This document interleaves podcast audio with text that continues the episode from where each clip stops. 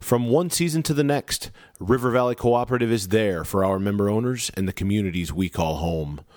More than just another supplier, we are neighbors invested in the success of local agriculture. We strive to combine the latest technologies and insights with roll up your sleeves hard work. Join us as we hit the ground year round, driven to impact the whole acre and the livelihood it creates. Podcast on the ground year round with River Valley Cooperative. My name is Devin Sires and I'll be your host today. Our goal is to connect and challenge our listeners by providing them with relevant information focused on the whole acre concept. Today, we're talking 2020 crop tour. We're nearing the end of the growing season and thought this would be a great opportunity to explore our production potential.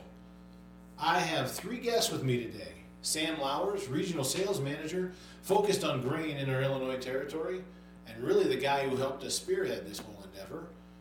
My other guests are the Table Talk guys, Matt Van Sloten and Travis Sullivan.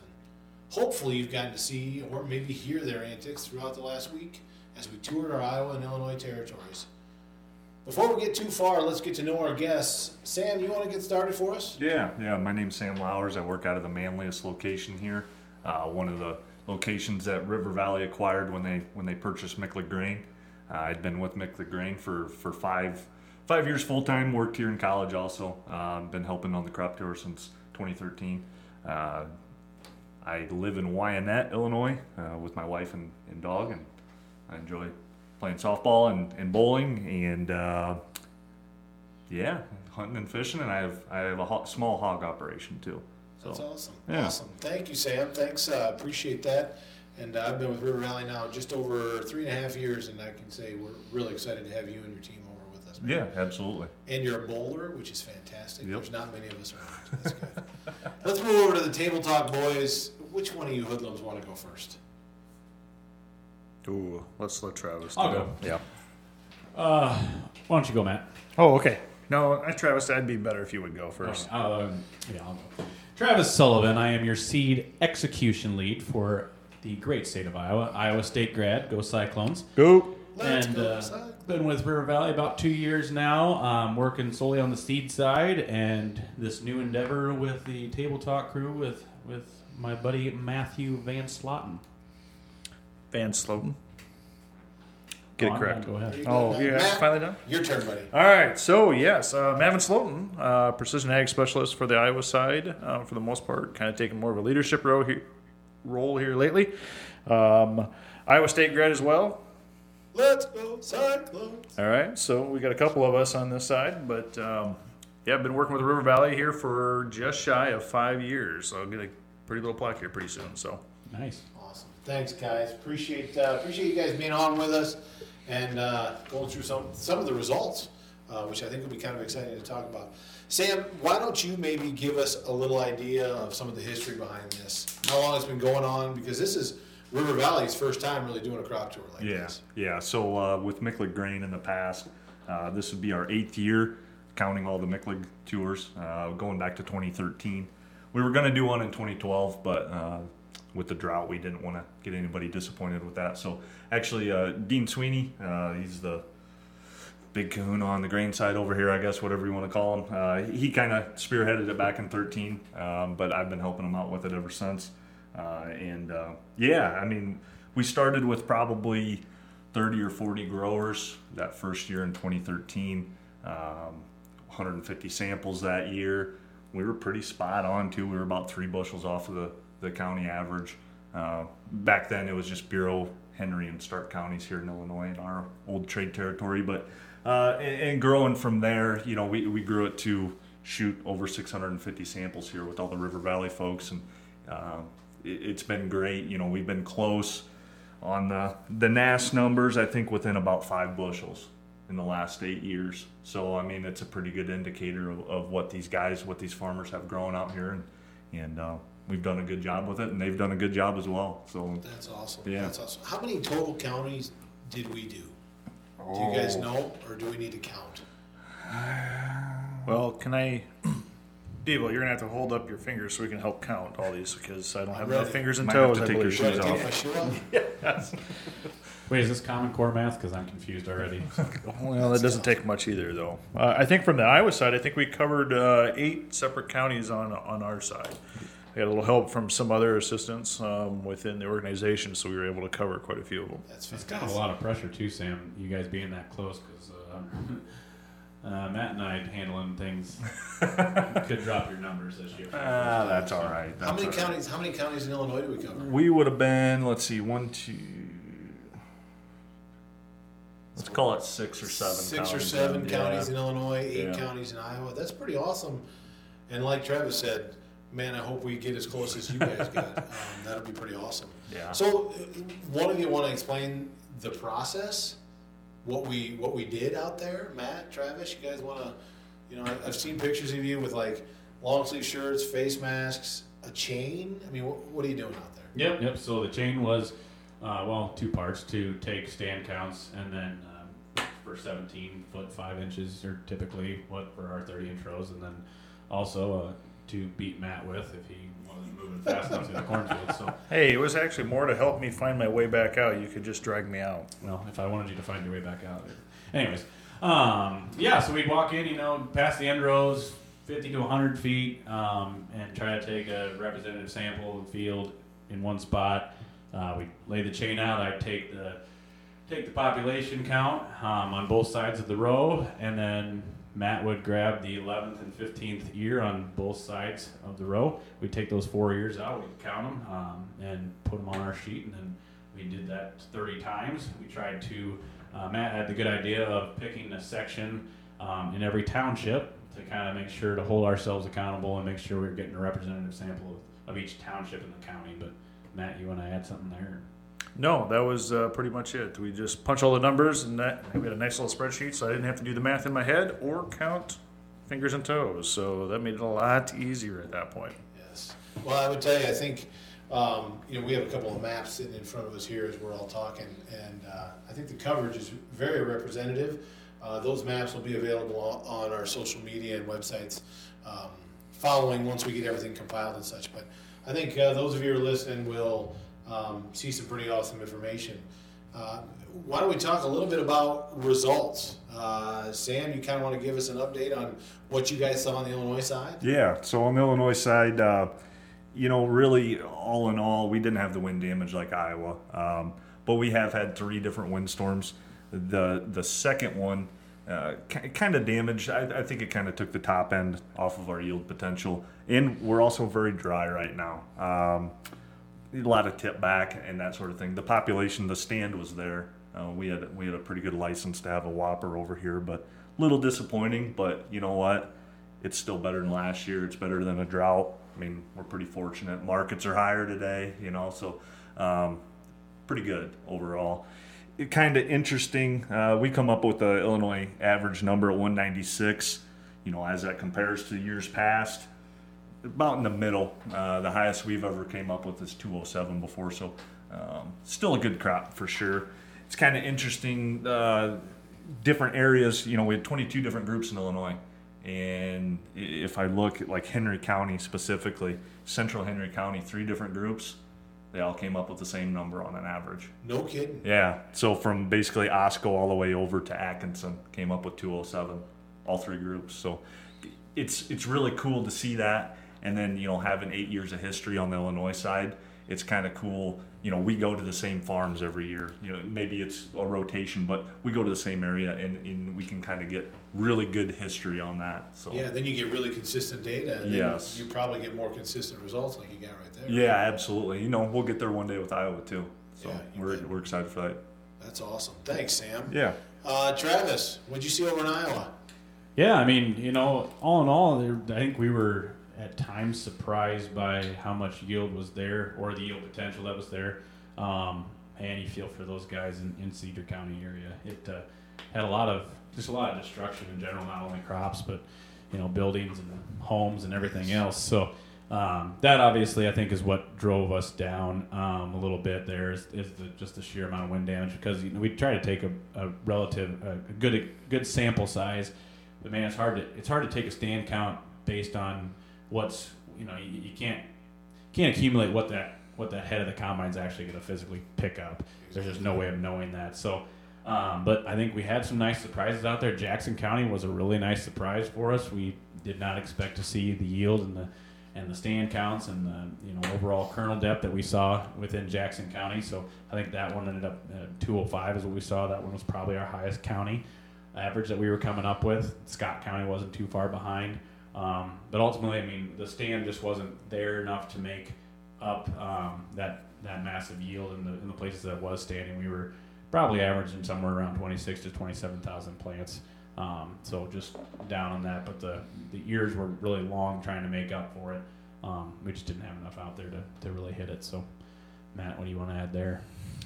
No, I was going to say, you know, we you mentioned Cedar County. I, you know, not to just segregate just Cedar County, but there was there was a corridor. It, it did spill over into uh, some of the other counties as well, and you could you can kind of see that. But you know, the biggest, like Travis had, had mentioned, you know, how do you equate this to what is going to be harvestable years? So you know, we tried to be as true as possible.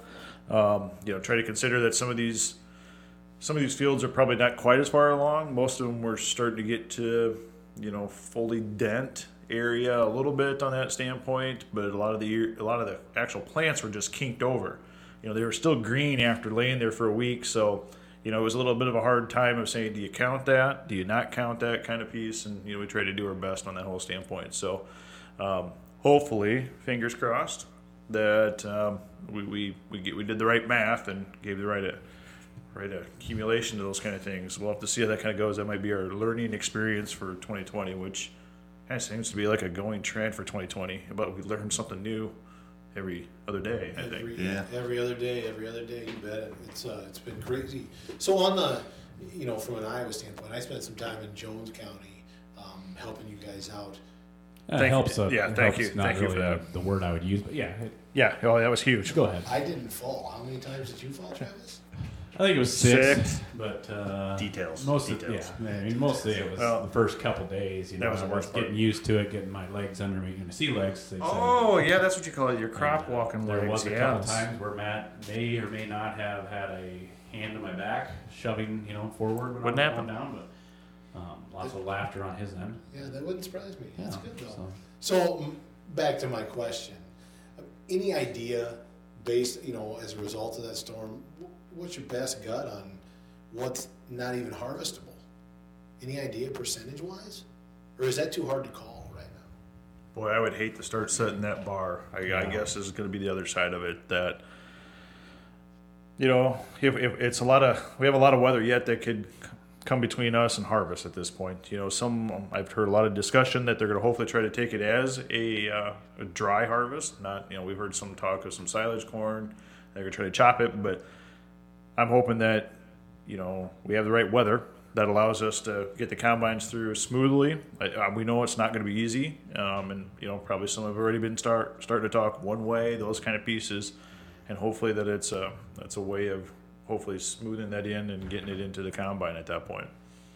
Oh, that's great. Anything you want to add there, Travis? Yeah, no, I'd, I'd, I mean, just be jumping off of what Matt said. I mean, there there was corn that was pinched over and still green, and then there was our, there was fields that the corn was dying. So I mean, Yeah. that corn's gone, you know, in, in all regards there as far as grain goes, and, and then you you know start to worry about hey, if we do get some moisture now, what what sorts of ear molds and things like that are going to start to come in as well and, and make for grain quality issues. So. Uh, it's not anything fun to talk about, but uh, I think it's something that in our industry we probably need to talk about and make sure that our brewers are aware of what's going on. So, Well, the reality is just like what Travis said there, and it's again we don't want to talk about all the bleakness that we're going to have out there, but the one concern that I think we both express as we were walking a lot of these fields is is that the amount of moisture that was actually trapped within the husk of that ear.